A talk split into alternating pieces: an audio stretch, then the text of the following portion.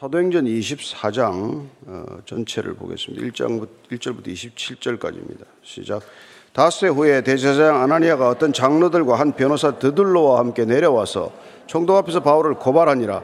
바울을 부름에 드들로가 고발하여 이르되 벨릭스가 하여 우리가 당신을 힘입어 태평을 누리고 또 이 민족이 당신의 선견으로 말미암아 여러 가지로 개선된 것을 우리가 어느 모양으로나 어느 곳에서나 크게 감사하나이다. 당신을 더 괴롭게 아니하려 하여 우리가 대강이 여짜옵나니 관용하여 들으시기를 원하나이다. 우리가 보니 이 사람은 전염병 같은 자라 천하에 흩어진 유대인을 다 소유하게 하는 자요 나사렛 이단의 우두머리라. 그가 또 성전을 더럽게 하려 함으로 우리가 잡아싸우니 당신이 친히 그를 신문하시면 우리가 고발하는 이 모든 일을 아실 수 있나이다 하니 유대인들도 이에 참가하여 이 말이 옳다 주장하니라. 총독이 바울에게 머리로 표시하여 말하라니 그가 대답하되 당신이 여러 해 전부터 이 민족의 재판장 된 것을 내가 알고 내 사건에 대하여 기꺼이 변명하나이다. 당신이 아실 수 있는 바와 내가 예루살렘에 예배하러 올라간 지 열 이틀밖에 안 되었고 그들은 내가 성전에서 누구와 변론하는 것이나 회당 또는 시중에서 무리를 소동하게 하는 것을 보지 못하였으니 이제 나를 고발하는 모든 일에 대하여 그들이 능히 당신 앞에 내세울 것이 없나이다. 그러나 이것을 당신께 고백하리이다. 나는 그들이 이단이라는 도를 따라 조상의 하나님을 섬기고 율법과 선지자들의 글에 기록된 것을 다 믿으며 그들이 기다리는 바 하나님께 향한 소망을 나도 가졌으니 곧 의인과 악인의 부활이 있으리라 함이니이다. 이것으로 말미암아 나도 하나님과 사람에 대해 항상 양심에 거리낌이 없기를 힘쓰나이다. 여러 해 만에 내가 내 민족을 구제할 것과 재물을 가지고 와서 드리는 중에 내가 결례를 행하였고 모임도 없고 소동도 없이 성전에 있는 것을 그들이 보았나이다. 그러나 아시아로부터 온 얻은 유대인들이 있었으니 그들이 만일 나를 반대할 사건이 있으면 마땅히 당신 앞에 와서 고발하였을 것이요. 그렇지 않으면 이 사람들이 내가 공회 앞에 섰을 때 무슨 옳지 않은 것을 보았는가 말하라 하소서. 오직 내가 그들 가운데 서서 외치기를 내가 죽은 자의 부활에 대하여 오늘 너희 앞에 신문을 받는다고 한 이한 소리만 있을 따름이니이다 하니 필릭스가 이 도에 관한 것을 더 자세히 아는 거로 연기하여 이르되 천부장 루시아가 내려오거든 너희 일을 처결하리라고 백부자에게 명하여 바울을 지키되 자유를 주고 그의 친구들이 그를 돌보아 주는 것을 금하지 말라 하니라. 수일 후에 벨릭스가 그의 아내 유대 유자이자 드루실라와 함께 와서 바울을 불러 그리스도 예수 믿는 도를 덧건을 바울이 의와 절제와 장차 오는 심판을 강론하니 벨릭스가 두려워하여 대답하되 지금은 가라 내가 틈이 있으면 너를 부르리라 하고 동시에 또 바울에게서 돈을 받을까 바라는 고로 더 자주 불러 같이 이야기하더라 이태가 지난 후 보르기오 베스도가 벨릭스의 소임을 이어받으니 벨릭스가 유대인의 마음을 얻고자 하여 바울을 구려하여 두니라. 아멘. 24장, 25장, 26장에 보면은 로마 황제로부터 임명을 받은 세 사람의 정치인이 등장을 해요. 벨릭스, 베스도, 아그리파 이런 사람들이 나올 텐데 당시 팔레스타인 지역 전체를 다스렸던 사람들입니다. 얼마나 유명했겠어요. 얼마나 강력한 권력을 행사했겠습니까? 그러나 결국 그들은 바울을 통해서 복음을 접할 수 있는 기회를 가졌지만 그들은 끝내 복음을 거부하는 자들이 되고 마는 것이죠. 어쩌면 이 시대도 마찬가지입니다. 그들은 다 공직에 있었기 때문에 바빴어요. 바빠요. 바빠서 복음을 제대로 들을 틈도 없고 복음에 집중할 시간도 없고 그래서 결국은 그들은 어, 정말 영원한 것을 생각해야 할 시점을 놓쳐버림으로써 영원히 후회할 수밖에 없는 인생을 살았던 사람들이에요. 자, 먼저 1절, 2절입니다. 시작. 닷새 후에 대제사장 아나니아가 어떤 장로들과 한 변호사 더들로와 함께 내려와서 총독 앞에서 바울을 고발하니라.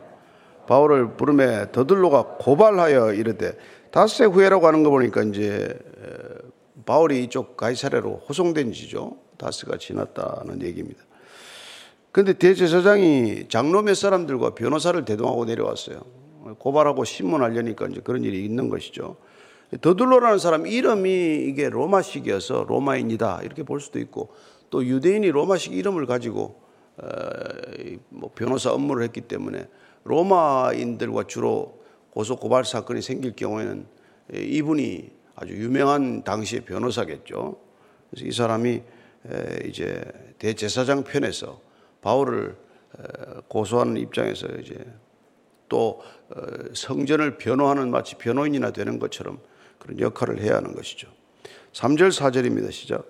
벨릭스가 가여 우리가 당신을 힘입어 태평을 누리고 또 이 민족이 당신의 선견으로 말미암아 여러 가지로 개선된 것을 우리가 어느 모양으로나 어느 곳에서나 크게 감사하나이다.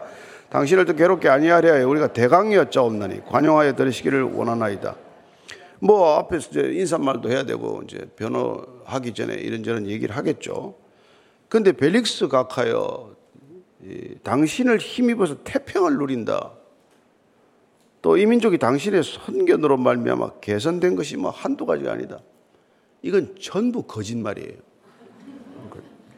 이 사람이 얼마나 악한 사람이었든지 나중에 결국 소환당합니다. 벨릭스가 소동이 끊이지 않았고 소란이 끊이지 않았어요. 또 잔인하기가 이럴 데 없어서 굉장히 잔혹하게 진압을 했던 사람입니다. 원망이 그치지 않았어요. 유대인 누구도 이를 좋아하지 않았습니다. 벨릭스라는 사람을. 예. 오죽하면 너무 잔인하다는 이유로 소환되겠어요. 근데 뭐 어쨌건 뭐 이런 의례적인 인사를 하는 거죠. 이거는 여러분 이런 걸 뭐라 그러니까 아첨이라 그러지 않나요? 아첨? 당신을 더 괴롭게 아니하려 대강여 짜옵나니 관용하여 들으시기를 원하나이다. 그래서 뭐 기분을 잔뜩 이제 띄워주는 이런 일을 통해서 호의를 이끌어내고자 하는 것이죠. 아첨이란 그런 거 아닙니까? 그 사람 비율을 맞춰서 그 사람으로부터 호의를 얻겠다든지 그런 목적이죠. 그 좋은 소리 해봐야 아무 소용없는 것이죠. 이런 소리 아무리 들어봐야 여러분들 하나 도움 안 됐습니다. 잠언 29장 5절입니다. 시작. 이웃에게 아첨하는 것은 그의 발 앞에 그물을 치는 것이라. 발 앞에 그물 치는 거래요. 네. 저는 뭐 이 교회에 아첨하는 사람이 없는 줄로 굳게 믿고 있습니다. 네. 그리고 이렇게 가정에서도 아첨하지 않게 되길 바랍니다. 이게 비굴한 남편이 되어가지고 아내한테 아첨을 한다든지 또 남편의 호의를 이끌어내기 위해서 아내가 무슨 뭐 아첨을 한다든지 심지어 자식들 비위를 맞추기 위해서 칭찬, 진심의 칭찬이 아니라 아첨하는 얘기들이 있단 말이에요. 이럴 수 있는 거예요, 가족들 간에도. 예, 당당하지 못하고 떳떳하지 못하고 눈치 보고 사는 집에서는 다 이런 일이 일어나는 거예요. 아이들이 부모에게 아첨하는 자식을 만들면 어떻게 되겠습니까? 세상에 나가서 무슨 일을 할 수 있겠어요? 예. 5절부터 9절까지입니다. 시작. 우리가 보니 이 사람은 전염병 같은 자라 천하에 흩어진 유대인을 다 소유하게 하는 자의 나사렛 이단의 우두머리라. 그가 또 성전을 더럽게 하려 함으로 우리가 잡았사오니 당신이 친히 그를 신문하시면 우리가 고발하는 이 모든 일을 아실 수 있나이다 하니 유대인들도 이 참가 이 말이 옳다 주장하니라. 자, 이제 그게 고소하는 죄목들이 있어야 될 거 아니에요. 뭐 때문에 고소한다. 고소의 이유가 첫째는 이 사람이 전염병이라는 거예요. 연병, 연병, 전염병이라는 거예요. 그리고는 천하에 흩어진 디아스포라 유대인들을 다 소외, 가는 곳마다 디아스포라 유대인들을 이게 충동질해서 소동을 일으키는 자다. 이렇게 합니다. 그리고 나사렛 이단의 우두머리다. 나사렛 이단의 괴수다. 이거 세 가지 죄목을 이제 아, 또, 또 있네. 성전을 더럽게 했다. 성전을 더럽게. 아니, 더럽게 했다는 게 아니에요. 더럽게 하려고 했다. 성전 모독 미수죄가 되는 거예요. 성전 모독 미수죄. 그래서 우리가 잡았단 말이에요. 성전을 더럽히기 전에 우리가 그를 잡았다. 6절 하반절부터 8절 상반절까지는 없다고 되어 있는데 그게 이제 보면은 밑에 보면은 없는 건 뭐 조금 이렇게 사본에 다른 사본에 있는 거를 이렇게 넣어 놔요. 그래서 여러분들이 없음 보면은 밑에 보면은 어느 사본에는 있다라고 되어 있잖아요. 그래서 그 밑에 한번 같이 한번 읽어볼까요? 24장 6절 하반절부터 다음 내용이 있다. 이래놓고 시작. 그래서 우리의 율법대로 재판하려고 했으나 천부장 루시아가 와서 그를 우리 손에서 강제로 빼앗아 갔나이다. 그리고는 그를 고발하는 사람들에게 각하께 가라고 명하였나이다. 요런 게 들어가 있는 사본도 있고 안 들어가 있는 사본도 있는데 그럼 왜 이 성경은 지금 뺐다고 그랬죠?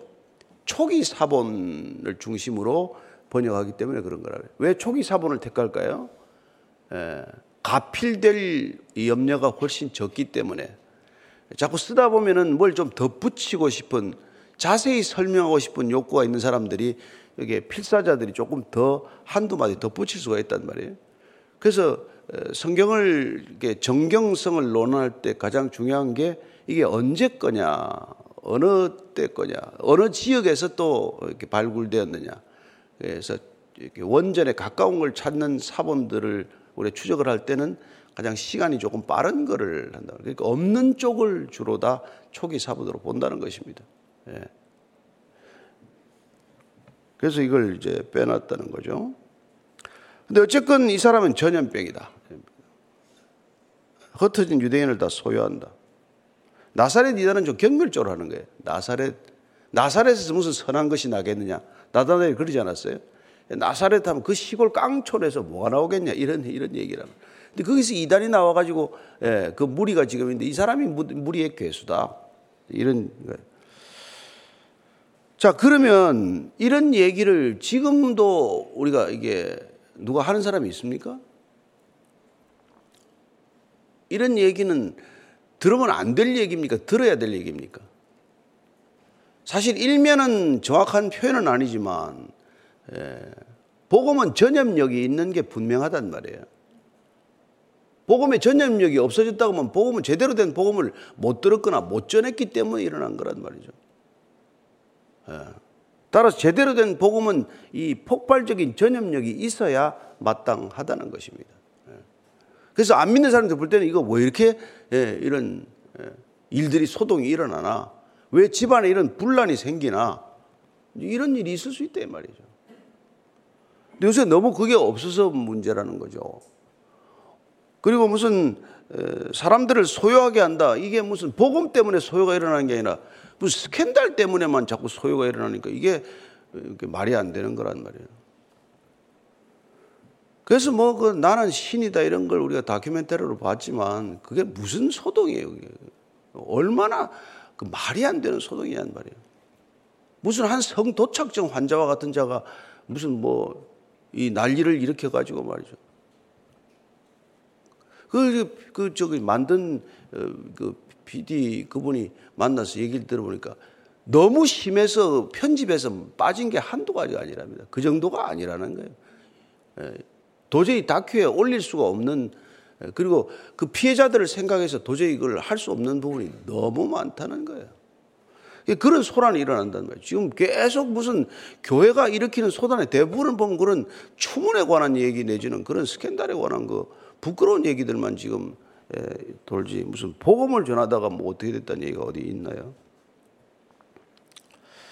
성전을 더럽게 하다. 예. 근데 사실 누가 소요를 했습니까? 예루살렘 성전에 와서 결례 맞추는 사람들 자기들이 시끄럽게 자기들이 소란을 일으켰고 에베소나 빌립보나 전부 다 유대인들이 소란을 일으켰지 바울이 소란을 일으킨 게 없어요. 그러니까 헛소문이고 이거는 이거는 억지로 갖다 붙이는 제목들이란 말이에요. 바울이 소유케 아니라 복음을 전하는 것을 보고 분노한 유대인들이 소요를 일으킨 거 아니에요? 그죠? 정확히 표현하자면 성전을 왜 더럽게 하려 합니까? 성전이 뭔데요? 예. 수님께서 오셔서 이 몸이 성전되게 하기 위하여 성령을 보내주신 거 아닙니까? 그러니까 가장 성전이 더러운 자들은 지금 예수를 거부하는 자들이지 예수를 주라고 고백하고 예수를 받아들이고 성령이 임한 사람들은 가장 성전이 되어서 깨끗한 신앙을 가진 사람 아니에요? 예수님을 부인하는 사람들이 더러운 성전을 만들고 있지 않습니까? 성전 아닌 것을 성전이라고 말하고 심지어 그죠? 그래서 뭐 유대인들이 뭐 옳소 그러고 옆에서 이제 한 거란 말이죠. 자, 바울은 뭐라고 말할까요? 10절부터 13절까지입니다. 시작. 총독이 바울에게 머리를 표해 말하라니 그가 대답하되 당신이 여러 전부터 이민족의 재판장된 것을 내가 알고 내 사건에 대하여 기꺼이 변명하나이다. 잠깐 여기 보니까 바울은 아첨 안 하죠. 아첨. 사실만 얘기해요. 당신이 지금 여기 와가지고 이민족의 재판장 노릇하는 것을 내가 알고 있다. 재판장이니까 내가 얘기하겠다. 당신이 아실 수 있는 바와 같이 내가 예루살렘에 예배하러 올라간 지 열 이틀밖에 안 되었고 그들은 내가 성전에서 누구와 변론하는 것이나 회당 또는 시중에서 무리를 소동하게 하는 것을 보지 못하였으니 이제 나를 고발하는 모든 일에 대하여 그들이 능히 당신 앞에 내세울 것이 없나이다. 자, 첫째, 나를 보고 무슨 소요를 일으켰다, 성전을 시끄럽게 했다. 내가 예루살렘 성전에 올라간 지열 이틀밖에 안 되었는데 열흘 동안 무슨 일을 했다고 성전을 소란하게 하겠냐? 나는 그럴 수 있는 능력이나 그럴 수 있는 시간이 주어지지 않았던 사람이다. 그리고 내가 성전에서 무슨 누가 변론하거나 무슨 예? 회당이나 시중에서 소동하는 걸 단 한 사람도 내가 뭐 소독을 일으키는 것을 소동을 충동해서 무리를 소동케 하는 것을 본 사람이 단 하나도 없다. 증인이 없다. 그러니 고발하는 일이 있다면 당신 앞에 내세울 사람이 있냐? 내세울 사람 없죠. 증인이 없는데, 증인이 없는데. 예, 그래서 무엇 때문에 내가 여기 섰는지를 이렇게 고백하는 거예요. 14절부터 16절까지입니다. 시작. 그래 이것을 당신께 고백하리다. 나는 그들이 이단이라 하는 도를 따라 조상의 하나님을 섬기고 율법과 선자들의 글에 기록된 것을 다 믿으며 그들이 기다리는 바 하나님께 향한 소망을 나도 가졌으니 곧 의인과 악인의 부활이 있으리라민이다. 이것으로 말미암아 나도 하나님과 사람에 대해 항상 양심의 거리낌이 없기를 힘쓰나이다. 그래서 나는 지금 무엇 때문에 여기 있는지를 정확히 한마디로 이 사람 설명을 해요.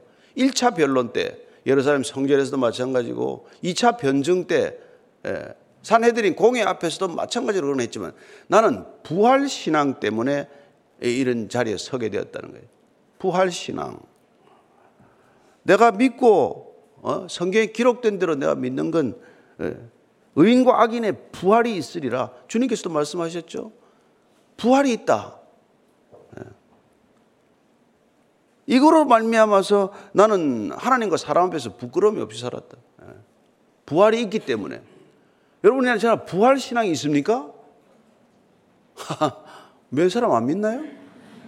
부활 신앙이 있으면 세상처럼 살 수 없다는 거예요. 세상 사람들처럼 살, 세상 사람들이 시간이 없어서 그렇게 사는 거예요. 시간이 없어서 바쁘게 사는 겁니다.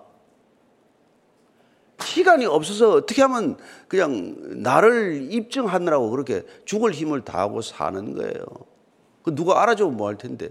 영혼의 시간에 비추면 그게 무슨 값어치가 된다고 사람들한테 알아달라고 목청을 높이겠어요. 그렇지 않습니까? 부활 소망이라는 건 곧 영원한 생명에 대한 믿음이에요. 영원히 사는 건데 그게 정말 전 이만큼이라도 믿어진다면 우리는 영원과 상관없이 살아가는 사람들과는 어, 전혀 다를 수밖에 없죠. 그래서 우리가 영원한 것에 대한 소망을 가졌고 그 소망이 부활 소망으로 확인이 되었다면 우리는 부활을 모르는 사람, 영원한 생명에 대한 개념이 없는 조차, 개념조차 없는 사람들하고는 아, 어떻게 뭐 부딪히기가 어렵죠. 예. 우리가 하루살이하고 싸웁니까? 예, 조금 귀찮게 하지만 하루만 살다 죽을 건데. 하루살이들 아니냔 말이에요. 하루살이들하고 왜 싸우냐고. 물론 밥상에 와서 막 이렇게 돌면 탁 때려잡더만. 좀 잡기는 하던데 뭐 그건 초팔인가? 그래 우리가 그렇게 생각하면 간단하단 말이에요. 영원히 사는 사람은 순간밖에 못 산다는 사람들하고는 싸울 일이 별로 없어요. 불쌍히 여기는 마음뿐이죠. 발버둥 치는 거죠. 저렇게 발버둥 치다가 가봐야 묘지로 가는 건데 저기는 영원한 사망으로 갈 사람들이 뭐 이렇게 바쁘게 사나 바쁘. 그래서 여러분 바쁜 사람은 나쁜 사람이에요. 그렇게 알면 됩니다. 아 바쁘다면 바쁘십니까 물어보세요. 그럼 아, 너무 바쁩니다. 이 사람 나쁜 사람이구나. 이렇게 알면 돼요. 이렇게 알면 돼요. 바쁘게 사는데 선하게 살 수 없습니다. 그렇게 잘 안 됩니다. 부자가 천국 가기 어렵다. 가기 어려운 건 사실입니다. 예수님께서. 예? 왜냐하면 남을 힘들게 하지 않고 돈 벌기 어렵습니다. 남에 있는 호주머니까 내가 뺏어와야 그게 다 내게 되는 거고 내게 쌓이는 거기 때문에 예. 그게 예수님께서 그냥 한 말이 아니에요. 그러니까 우리가 뭐 다뭐 뭐 사실대로 다 알고 있으면서 뭐 그, 그대로 못 사는 게 문제지 몰라서 문제가 되는 게 아니란 말이에요. 그래서 뭐 내가 그래서 이게 나는 양심에 거리낌이 없다. 거리낌이 없기를 힘쓴다. 애를 쓰고 있다. 나는 하나님 앞에서 늘 나는 부끄러움 없이 살기를 애쓰고 있다는 것이죠. 17절부터 20절까지입니다. 시작. 여러 해 만에 내가 내 민족을 구제할 것과 재물을 가지고 와서 드리는 중에 내가 결례를 행하였고 모임도 없고 소동도 없이 성전에 있는 것을 그들이 보았나이다. 그러나 아시아로부터 온 어떤 유대인들이 있었으니 그들이 만일 나를 반대할 사건이 있으면 마땅히 당신 앞에 와서 고발하였을 것이요. 그렇지 않으면 이 사람들이 내가 공회 앞에 섰을 때 무슨 옳지 않은 것을 보았는가 말하라 하소서. 아니 그때 내가 결례를 행했고 아무 소동도 없는데 아시아에서 이렇게 성전에 올라온 몇 사람들이 이 사람들이 나를 아시아에서 보고는 가졌던 오해로 나를 이렇게 이제 고소하게 된 거란 말이에요. 그런데 그게 사실이면 당신 앞에 와서 그들이 직접 얘기하게 하라. 얘기죠. 그래서 나는 오직 내가 그들 가운데 서서 외치기를 내가 죽은 자의 부활에 대하여 오늘 너희 앞에 신문을 받는다고 이한 소리만 있을 따름이다. 내가 얘기한 거는 부활에 관한 한마디밖에 내가 외친 게 없다. 이것 때문에 신문을 하느냐? 그랬더니 22절, 23절입니다. 시작. 벨릭스가 이 도에 관한 것을 더 자세히 아는 거로 연기하여 이르되 천부장 루시아가 내려오거든 너희 일을 처결하리라고 백부장에게 명하여 바울을 지키되 자유를 주고 그의 친구들이 그를 돌봐주는 것을 금하지 말라 하니라. 벨릭스라는 이 총독이 이 도에 관한 것 지금 사도 바울은 저 사람들이 이단이라고 하는 도 예수님이 오셔서 우리에게 부활의 첫 생명이 되심으로 우리에게 부활 소망을 갖게 한 이 도, 이 도, 이걸 좀 안 되는 거예요, 벨릭스도. 이 도에 관한 것을 더 자세히 아는 거로. 지금 바울이 말하는 것보다도 더 자세히 안 되는 거예요. 어떻게 알 수 있을까요? 이 부인이 드루실라라는 여자인데 이 드루실라가 누구냐면은 아그리파 1세의 셋째 딸이에요. 근데 이 사람이 원래 아지주스라는 사람하고 남자하고 결혼했는데 벨릭스가 이 미모에 반해가지고 이혼을 시킵니다. 아주 책략을 써가지고 이혼을 시키고 스무 살 된 여자를 이혼시켜서 1년 결혼한 사람을 데리고와서 자기가 세 번째 결혼을 했어요. 이거 아주 뭐 못된 짓은 골라가지고 하는 사람이에요. 그런데 예. 드루실러는 여대, 유대인 여자예요. 유대인 여자는 이방인들하고 결혼 못하게 되어 있습니다. 근데 그걸 그렇게 그렇게 별하별 근데 심지어 뭐 마법사를 동원해 가지고 여자한테 그냥 마법에 그냥 귀가 홀리게 하고 해가지고 별 수단을 다 써서 여자를 뺏어오다시피 뺏어왔어요. 근데 두루실라가 그렇게 왔기 때문에 늘 죄책감이 있는 거 아니에요. 해서 안 될 결혼을 했고 이런 일을 저질렀으니. 그러니까 이, 이 그리스도의 도에 관해서 나름대로 드루실라가 큰 관심을 가졌을 것이라고 추측할 수 있는 것이고 그래서 바울이 왔을 때 드루실라가 이분 잘 대해야 된다. 이분이 온 김에 우리가 좀 자세히 알아야 된다 더. 이렇게 얘기했을 수 있다. 부부 시간이니까. 이거 내가 본 것도 들은 것도 아니요. 그러니까 그냥 그렇게 추측한다 이 말이에요. 그리고 벨릭스도 지가 할 짓 안 할 짓 못 할 짓 할수록 사람이 여러분 이 죄의식이라는 건 뿌리 깊은 거 아니에요. 그러니까 차제 뭐이 좀, 좀 들어보겠다고 한 거죠. 그래서 연기를 한단 말이에요. 죄 없다는 걸 알았어요. 근데 이제 마지막으로 법적 절차는 루시아를 불러서 그 예루살렘에 수비대에 있는 안토리오스에 있는 루시아 천부장을 불러서 그에게 마지막 증언을 듣겠다. 왜 그를 호송하게 되었는지를 듣고 재판을 마무리하겠다고 얘기한 거예요. 그래서 백부장에게 바울을 지키라. 그리고는 자유를 주라. 무죄에 해당하는 사실상의 조치를 취하는 거죠. 그리고 친구들이 그를 돌봐주는 것을 금하지 말라. 죄수가 아니죠. 이제 뭐 거의 뭐 자유인의 신분에 준하는 예우를 해 주는 것이죠. 벨릭스가 이 아, 대충 안 거란 말이에요. 무죄, 죄 없다는 거 다 알죠. 그러니까 전문 변호사를 고용해 가지고 와서 그렇게 난리를 쳤지만 예. 변호사는 그 당시에 아마 큰 돈을 주고 했을 거예요. 그랬더니 이제 뭐 바울이 조금 편한 입장이 됐죠. 사실 가이사랴에서는 안심하고 지낼 수 있는 그런 입장이 된 것입니다. 그러나 그 뒤에 얘기를 보면 이런 얘기가 이제 들어 있어요. 시작. 수일 후에 벨릭스가 그 안에 유대 여자 드루실라와 함께 와서 바울을 불러 그리스도 예수 믿는 도를 듣거늘 바울이 의와 절제와 장차 오는 심판을 강론하니 벨릭스가 두려워하여 대답하되 지금은 가라. 내가 틈이 있으면 너를 부르라고 동시에 또 바울에게서 돈을 받을까 바라는 거로 더 자주 불러 같이 얘기하더라. 이 벨릭스라는 인간이 아주 그 저열하고 비열하고 그리고 잔혹하고 또 그냥 이 돈을 너무 밝혀가지고 그 당시에 유대인들 부자들한테 돈을 엄청 뜯어가는 걸로도 또 소문이 나 있는 사람이래요. 남의 얘기 내가 아침부터 이렇게 하고 싶지 않은데 뭐 그렇게 전해지니까 어떡하겠어요. 벨릭스라는 사람.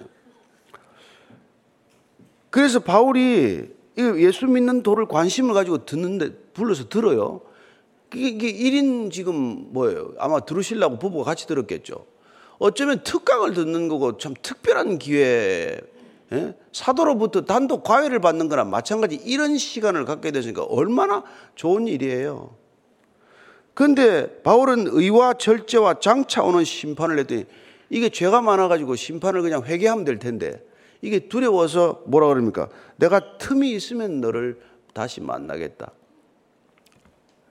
두렵다는 거죠. 그러나 또 하나는 바쁘다는 핑계로 이렇게 자세히 더 물어보고 그때 결론을 냈어야 되는데 결론을 안 내는 거죠.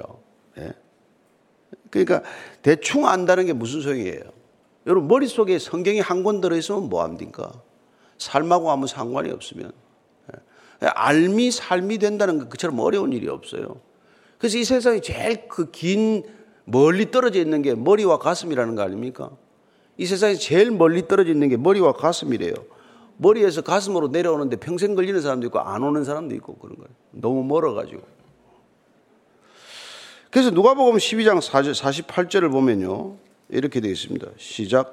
알지 못하고 맞을 일을 행한 종은 적게 맞으리라. 물은 많이 받은 자에게는 많이 요구할 것이요. 많이 맡은 자에게는 많이 달라 할 것이니라. 주인이 종에게 이렇게 한단 말이에요. 많이 맡겼으면 많이 달라 그런다. 많이 알게 된 것도 특혜 아닙니까? 아무나 다 아는 게 아니잖아요. 예? 그렇잖아요.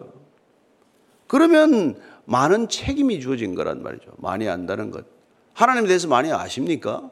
예수님에 대해서 많이 아세요? 그러면 많은 책임이 있는 거란 말이에요. 많이 받은 자에게는 많이 물을 것이라고 말합니다. 여러분이 정말 예수님을 알고 머릿속에만 담아둔다면 그 참 좋지 않은 일이죠.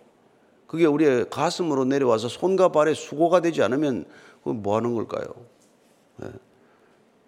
그또 하나는 뭡니까? 동시에 바울에게서 돈을 받을까? 이게 문제야. 이게 문제. 왜냐하면 이게 여기 그 변호할 때 변론할 때 내가 예, 재물을 거둬와 가지고 구제 헌금을 가져왔다 그랬거든. 구제 헌금 가져오고 했더니 이 사람이 돈이 좀 있는 사람이구나. 교회를 움직일 수 있는 사람이구나. 교회 움직여서 돈을 거둘 수 있는 사람이구나. 그러면 이 돈을 좀 나한테 가져와야지. 이래서 돈을 바라고 더 자주 불렀다는 거예요. 예. 그렇습니다. 여러분, 우리가 씨 뿌리는 자의 비유해 보듯이 아예 길가밭 돌짝밭이지만 가시 덤불밭은 뭐예요? 복음이 들어갈 것 같아. 그러나 약간 들어가는 듯 하다가 그냥 이게 더 자라지 못하는 이유가 뭡니까? 재물에 대한 염려, 재물에 대한 탐욕, 예? 뭐 이런 것 때문에 결국은 더 지상 신앙이 자라지 못하는 것이죠. 그러니까 돈을 받을까? 이 재물욕, 탐욕 때문에 더 이상 에, 벨릭스는 뭐 예, 끝이에요. 더 이상 복음이 전해지지 않습니다. 자 그러고 나서 이뭐 그런 걸 부르긴 또 왜 자꾸 불러? 믿지도 않고 회개도 안 하고 세례도 안 받을 걸. 27절입니다. 시작. 이태가 지난 후 보르기오 베스도가 벨릭스의 소임을 이어받으니 벨릭스가 유대인의 마음을 얻고자 바울을 구리하여 두니라. 왜 후임자가 올 때까지 이걸 지금 바울을 안 풀어주고 재판을 가이사라로 넘기든지 저기 저 로마로 가이사에게 상소를 해서 넘기든지 했는데 안, 처리를 안 하는 거예요. 그냥 그냥 소위 말해 우리가 진뭉개고 앉아 있는 거예요. 깔, 깔고 앉아가지고 2년 동안 이 녀석이 돈을 가지고 올래나 어? 그도 아니면 또 이게 또 뭐 대제사장 측에서도 또 뇌물을 더 가져올 수도 있죠. 바울을 좀 예, 뭐 우리 손에 맡겨 달라든지. 그러니까 이런저런 이 저울질하면서 결국은 이런 짓을 하고 있다는 것입니다. 저는 여러분들이 재물에 대한 욕심 때문에 복음이 더 이상 우리 안에서 자라지 못하는 일이 없게 되기를 축원합니다. 예, 그리고 우리 안에 있는 복음이 얼마나 중요한지를 알면 달라집니다. 메시아가 정말 누구신지를 알면 우리 삶은 달라질 것이라고 저는 믿습니다. 메시아를 확실히 아는 저와 여러분 되기를 축원합니다. 예. 그분을 알기 때문에 바울은 어디서나 당당하게 복음을 전하고 어디서나 변론할 때 위축되지 않고 이런 모습을 보는 것이죠. 저는 여러분들이 안에 복음이 있기 때문에 어디서나 아첨하지 않아도 되고 비굴하지 않아도 되고 당당할 수 있게 되지만 단 한 가지 교만하다는 얘기만 안 들으면 좋을 것 같습니다. 오늘 기도할 때 하나님 겸손하지만은 예, 당당한 그리스도인 되게 하여 주옵소서. 한번 기도하겠습니다. 하나님 아버지, 내 안에 있는 것이 어떤 보화인지를 안다면 우리는 어, 세상 것들에게 더 이상 탐욕스럽지 않다고 믿습니다. 하나님, 내 안에 계신 분이 너무 소중하기 때문에 나 자신도 중요하게 여기지 않는 것 마찬가지로 세례 요한과 마찬가지로 나는 쇠하여야 하고 그는 흥하여야 하리라 고백했던 것처럼 우리도 날마다 나는 죽고 내 안에 그리스도가 산다는 고백을 위해서 그리스도가 사시는 대로 살겠습니다. 그리스도가 행하시는 대로 우리도 행하겠습니다. 결단하는 믿음의 사람들 되게 하여 주시옵소서. 주님, 주님이 이 땅에서 어떻게 사셨는지를 이제는 다 알게 되었습니다. 그래서 더 많은 책임을 갖게 되었습니다. 그래서 주님 사시는 대로 우리도 살아보려고 애쓰는 자가 되었습니다.